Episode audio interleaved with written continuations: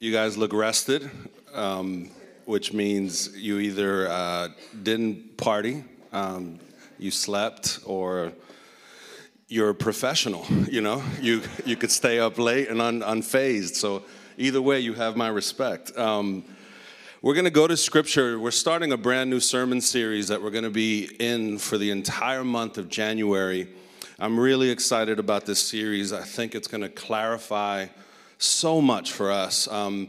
The genesis of this series for me came from these past couple months taking a deeper dive into the Gospels, and I kept seeing this phrase that Jesus kept using. And what I realize is the way I interpreted or internalized this phrase actually was very different than what Jesus meant it. And as I've wrestled with this, I believe actually all of us can benefit from actually leaning our ear closer to Jesus and hearing what exactly did he mean when he used this phrase. I'm going to read Scripture. We're going to look at two verses for context. And again, this series, we're going to dive into a lot of Scripture. But today, it's kind of just a day to frame where we're heading over this month. The first verse is found in the Gospel of Mark, chapter 1, verse 14. It says this, "Now after John was arrested, Jesus came into Galilee, proclaiming the gospel of God and saying, 'The time is fulfilled and the kingdom of God is at hand. Repent and believe in the gospel.'" Matthew chapter 6, verse 7 to 10. This is Jesus teaching his disciples how to pray. He says this, "And when you pray, do not heap up empty phrases as the Gentiles do, for they think that they will be heard for their many words. Do not be like them, for your Father knows what you need before you ask him. Pray then like this, 'Our Father in heaven, hallowed be your name. Your kingdom come. Your will be done on earth as it is in heaven.'" Would you join me in prayer? Father, thank you for just the absolute gift that it is to begin a brand new year together in worship in your presence, intentionally seeking you, Lord, the very first day of this year as a community. So, Lord, we pray you would speak to us. We come with expectant hearts. Holy Spirit, glorify Jesus. Reveal the Scriptures to us. We pray in Jesus' name. Amen and amen. You know, I don't know if this has been your experience or you've seen this at work, but there's a big difference between the way we hear something and the way we interpret what we hear. Have you ever seen that? So let me give you an example. I think women that are married in this room, you will like this, but it might also make you a little sad because you'll realize this is a phenomenon. You're not alone. This just seems to be genetically hardwired into men. How many women have experienced you tell your husband, significant other, and say, "Hey, can you clean this? Can you take care of the living room or take care of the kitchen?" And the husband dutifully, because he loves you, says, "Yes, absolutely." Now, women, with a show of hands, in your mind, you mean right now, right? Right? You mean right now. When you ask, "Can you do this?" you mean right now. And when the man said yes, he meant it's going to get done. But it's probably likely not now, you know? And so there's something that was said, and there's two vastly different interpretations. Or how many have ever had the joy of trying to get kids to clean their room or do chores? That's fun, isn't it, right? The definitions of clean your room, and then you can go out. And then you go inspect what they believe is clean and what the rest of the world would argue is a biohazard. Like the way we hear things and interpret things are very different. And there's something that Jesus says in the Gospels, and maybe you've read it directly or you've heard this term, this idea. Chances are you've heard this concept because it's actually a very powerful concept. And what I want to wrestle with this morning is that there's a difference between the way we hear it, how we interpret it, and what Jesus is actually saying to us.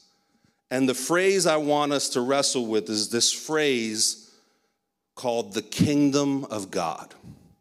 The kingdom of God.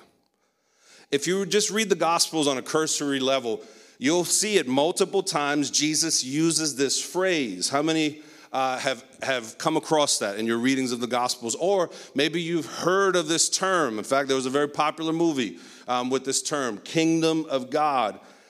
And for most of us, we've been hardwired to interpret that phrase when we hear it.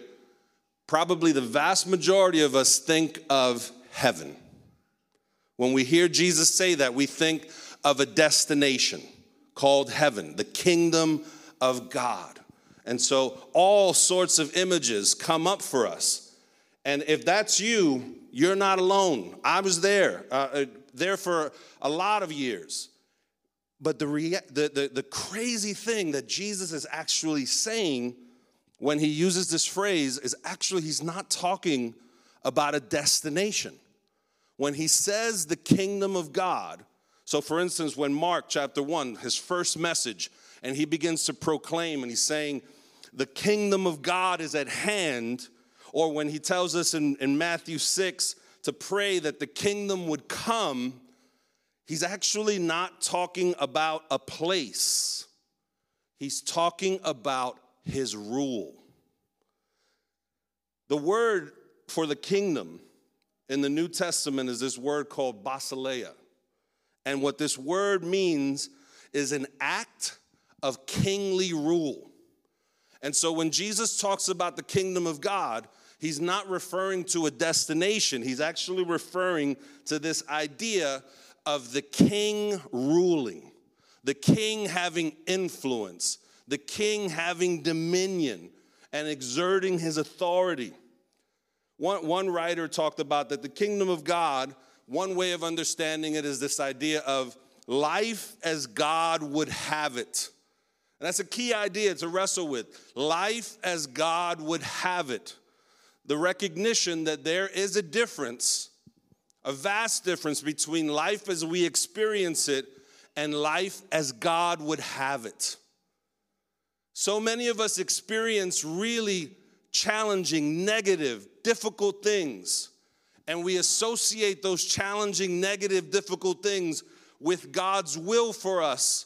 But actually, there's things that we experience that is just it's not what God would have for us. It's not his will for us, but it's what we experience. So there's a tension there that we have to recognize.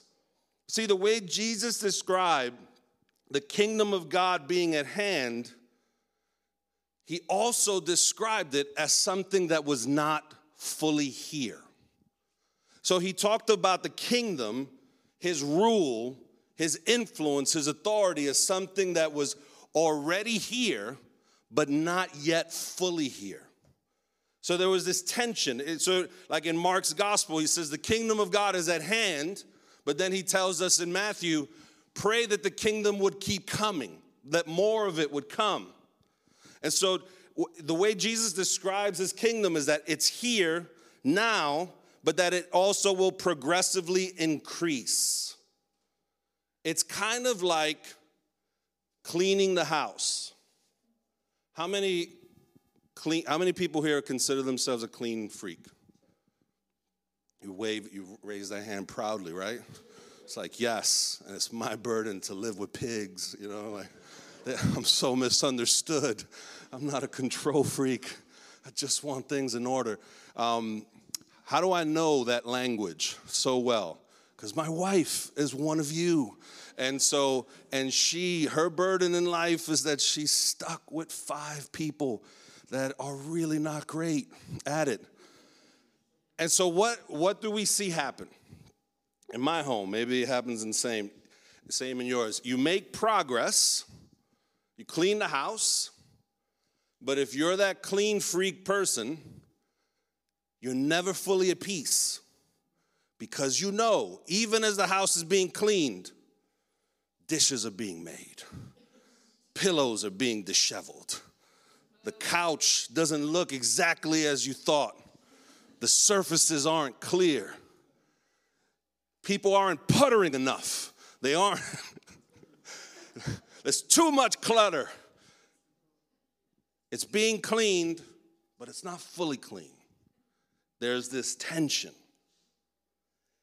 That's kind of what a good way of wrapping our minds around the way Jesus describes his kingdom. It's here. It's transforming. It's powerfully changing. But yet we still see some mess. We still see some things that haven't been touched up and changed and transformed. So what that means for us, if Jesus is describing his kingdom as something that's already here but not yet fully, what it means for us is that we live in this in-between phase. We live in what one writer called the overlap of the ages. We live at a time where the kingdom of God is here, but it's not fully here. The kingdom will be fully realized in the future. There is one day, the scriptures promise us, that in the future there is a day that Jesus promised to fulfill, that his kingdom will be fully realized. There is a scriptural promise that one day there will be no injustice. That people will beat their weapons of war into plowshares. That justice will be in this world. That's a future promise that we await. And what gives us confidence? Why does that not feel like pie in the sky for us? Because for us, we look at the empty tomb of Jesus, and that's God's promissory note. That's God letting us know what I did in the body of my son. One day you're going to see full renewal in all that you see around you. No injustice, no poverty, no crime, none of the brokenness that we see. One day that will be fully realized. But in the moment that we're in now, in the in-between, we see both life and we see loss. We see beauty and we see chaos. You see, for us, we pray for the sick in Jesus' name, and we see him miraculously heal people, while at the same time we see people deal with sickness and struggle with infertility, and we get bad reports from the doctor. We see God's work of justice breaking in the world, and we experience moments of transformation and beauty and reconciliation, while at the same time we see moments of injustice multiplying. We live in the overlap where we see beauty, but we still see chaos and brokenness. Why does this matter for us to identify what Jesus is describing as his kingdom and how we live within it? Because we are a people, what defines us as followers of Jesus is that we have put our faith in his proclamation of good news. That Jesus declares good news to our world. And we have believed that good news. And that good news we openly share with others because we believe if you believe the good news of Jesus, your life can be transformed too, but not just your life. We believe that the good news of Jesus is actually what the world is looking for, what the world is missing, that it's the absence of faith in the good news that results in the ongoing brokenness and decay that we see all around us. But it's distinct what we believe. When we say we believe the gospel, the good news, it's important to identify what we actually mean by that. I remember I was on a Zoom call, and there was a bunch of pastors and leaders from all over the world, and we were hearing this incredible report of what God was doing in this certain part of the world. I'm going to keep the details vague, just for the sake of anonymity and privacy. And I was really encouraged by some things I was hearing that were happening in a part of the world that you don't always hear, just good news and God at work. But I remember there was this guy on the call, someone who I really respect, And I know him enough that I could read his body language, even over Zoom, and I could tell like there was something irking him, like as he was hearing this good news. And afterwards, when I kind of picked his brain and said, hey, what were you processing? He was like, it was the way they described the gospel.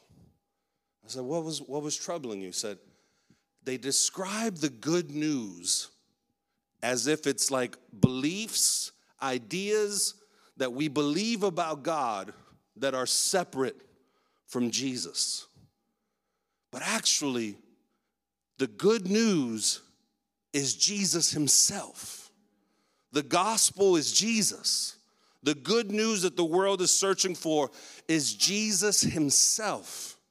And that moment really struck me because what we believe as followers of Jesus is that the world is off track whenever it doesn't fully acknowledge that Jesus is the good news that we're searching for, but particularly that the good news of Jesus is that he is the king that we're looking for. He is the king that the world is searching for. And so for us, when we believe in the good news of Jesus, we believe it's good news to serve Jesus, our good king. You say, I'm still not following. Let me get even more specific. You and I, to experience the transforming power of Jesus, it's not enough to just believe good ideas about Jesus without submitting to him as a good king.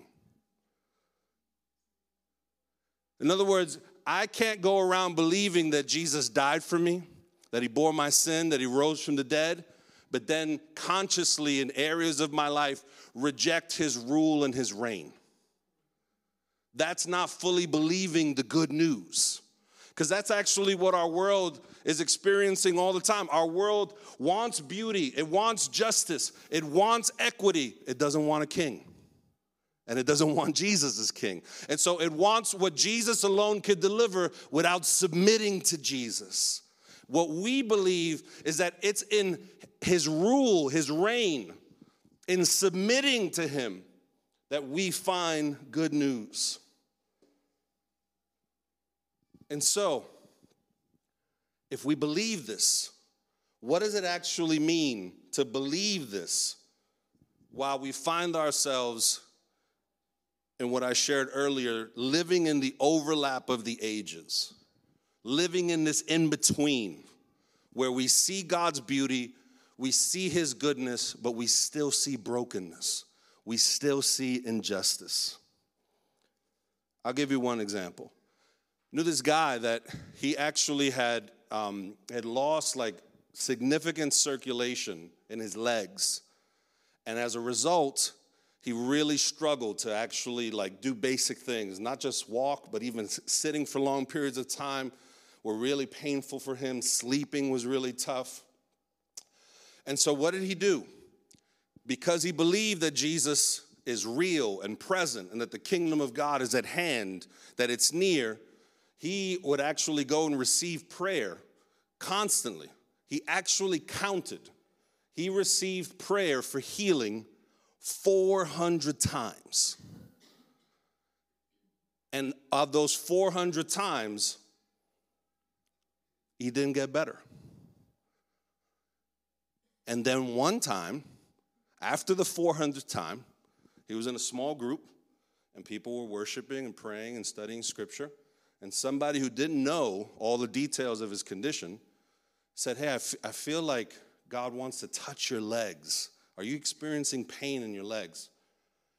And this guy, could you imagine receiving prayer 400 times and not being healed? I commend the guy's faith. I mean, 150 would have been really amazing. 400 times. But he went and got prayer that 401st time. And the very next day, he felt feeling in his legs that he had not felt in years. And the pain alleviated.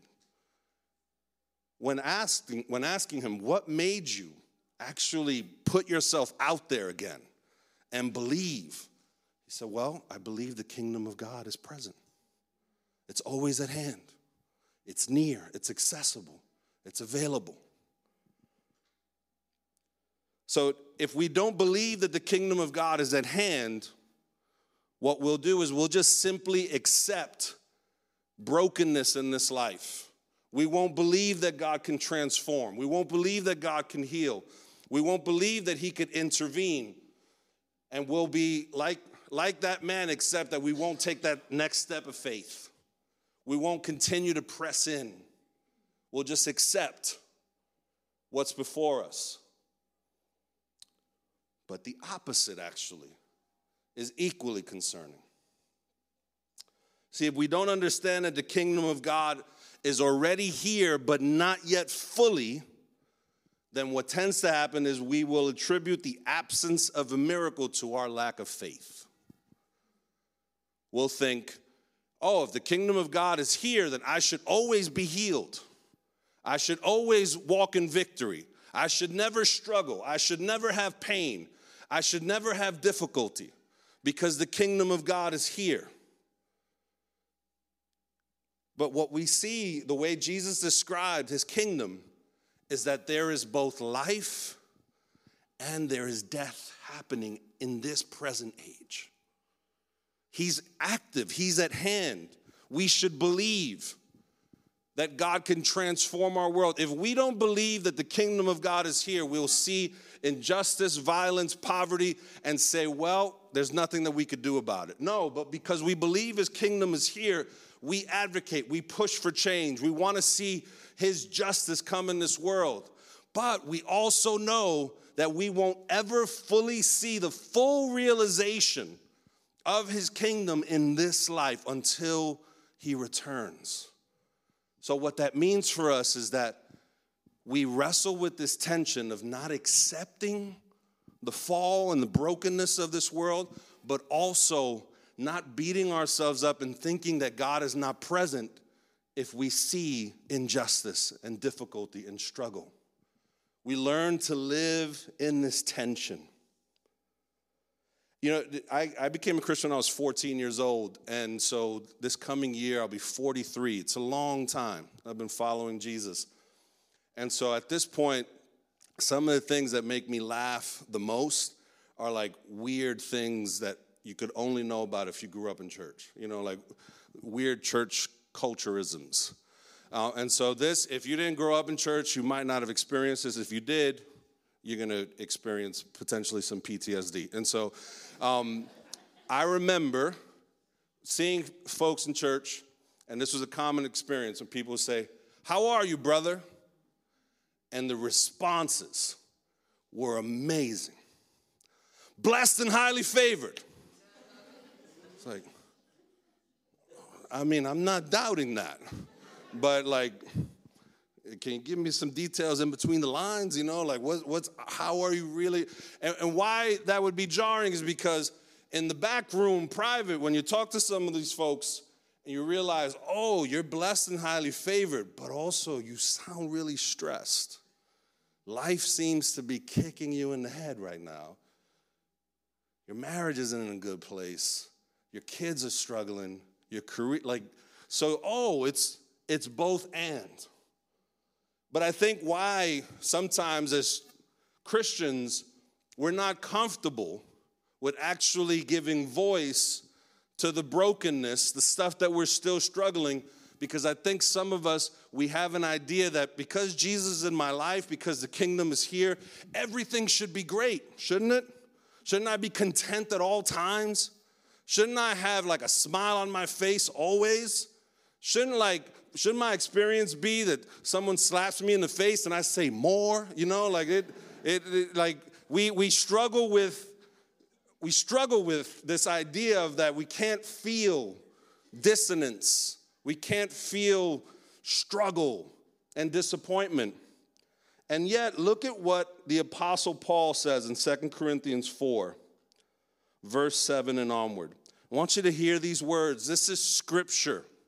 This is God speaking to us, describing the Christian experience. I hope this brings healing, hope, balance, because look at what Paul says. But we have this treasure in jars of clay to show that the surpassing power belongs to God and not to us. We are afflicted in every way, but not crushed, perplexed, but not driven to despair, persecuted, but not forsaken, struck down, but not destroyed, always carrying in the body the death of Jesus, so that the life of Jesus may also be manifested in our bodies. For we who live are always being given over to death for Jesus' sake, so that the life of Jesus also may be manifested in our mortal flesh.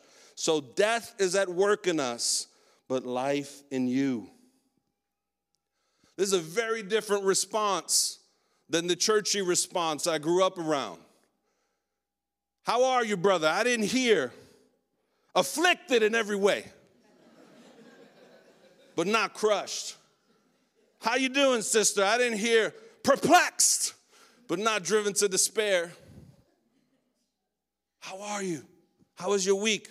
Persecuted, but not forsaken. Man, how was 2022? Man, I was struck down, but not destroyed. This is what Paul describes our life in this in-between. The overlap of the ages, the kingdom is here, but it's not yet fully. We experience what feels like these extremes.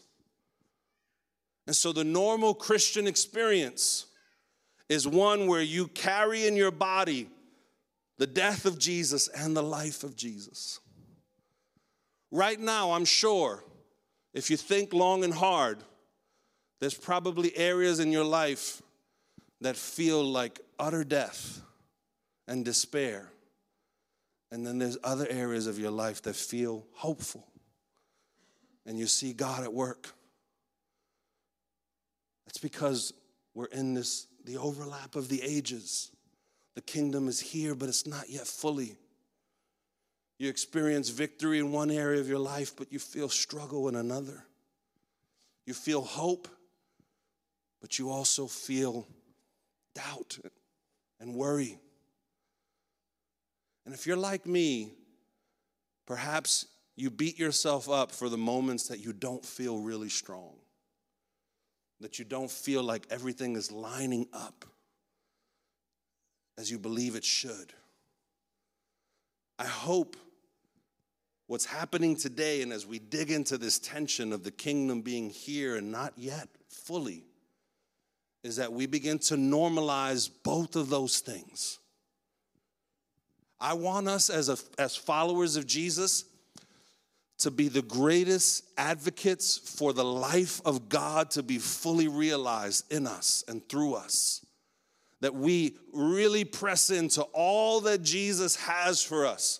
That we walk in healing, emotional, in whole selves emotionally, that our marriages are intact, that our relationships are flourishing, that we experience heaven on earth in all these areas of our life. But I also want us to realize that we will experience that life while we will also experience death and struggle and disappointment and heartache.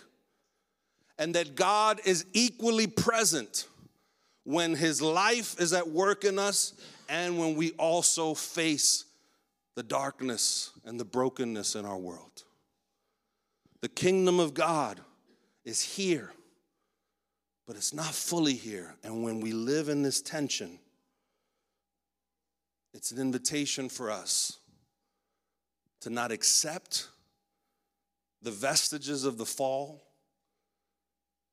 the things that come from disobedience and rejecting God, because now we've been made new creations, but also to live into that new reality with some reality. And the reality being that we will still have bad days.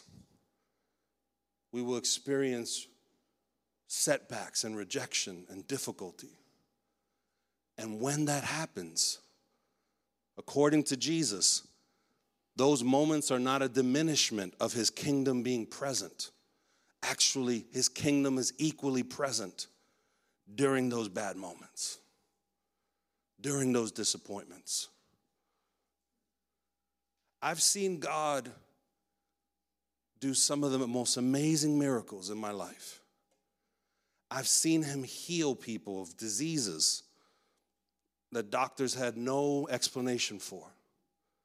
But I've also seen dear friends and loved ones buried that we have questions about and wonder why. I've seen God provide for people in supernatural ways. I've seen people start businesses and flourish. I've seen people lose their homes and lose their jobs. I've seen the church be mobilized by Jesus to push against oppression and injustice in the world. And then I've also seen the church sometimes be a participant in injustice and brokenness in the world. We live in the tension, the overlap of the ages. And so let's be mindful that the kingdom of God is here. Let's not let the darkness and the brokenness of our present experience tell us that God isn't at work. He's here. Jesus said the kingdom is here, but he also described it as not yet fully.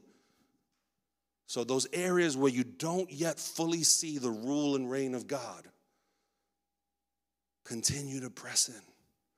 Continue to wait. Continue to believe. But don't let the absence of God's rule in those areas tell you that God's not at work, because Jesus described his work in these ways. I'm excited to see where God's going to take us over these next couple weeks. If your curiosity is intrigued and piqued, I invite you to come with Bibles and come ready to study and learn, because Jesus has much to teach us about this idea of his kingdom being already here but not yet fully. With that, I want to invite us to stand. As we stand, I want to invite us to receive communion together. Hopefully, when you came in, you received the communion cup. But if you did not, if you would just so kindly raise your hand and just leave your hand as high as you can, and someone's going to come around momentarily and give you what you need to participate at this moment.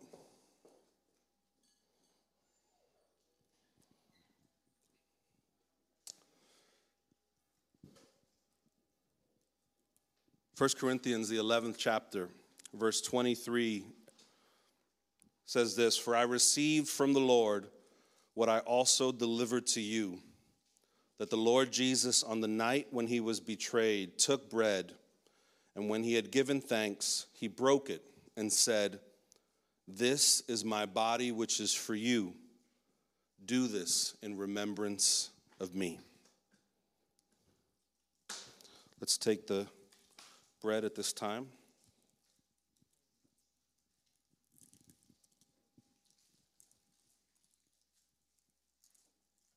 Let's pray. Lord Jesus, thank you for your broken body that was broken for our healing, for our restoration, first and foremost to restore us in relationship with the Father. And we thank you that by your wounds we are made whole. Let's receive the body together.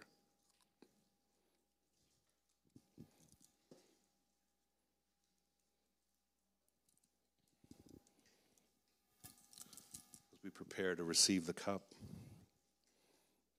In the same way, he also took the cup after supper, saying, "This cup is the new covenant in my blood. Do this as often as you drink it in remembrance of me. For as often as you eat this bread and drink the cup, you proclaim the Lord's death until he comes." Let's pray. Lord Jesus, we thank you, not just for your broken body, but for your shed blood.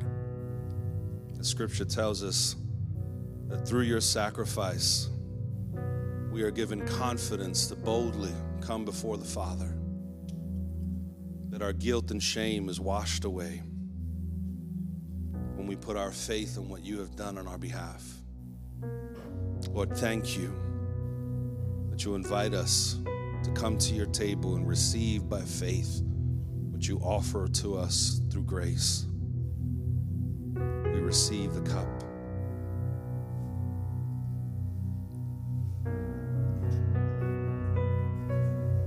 Thank you, Jesus.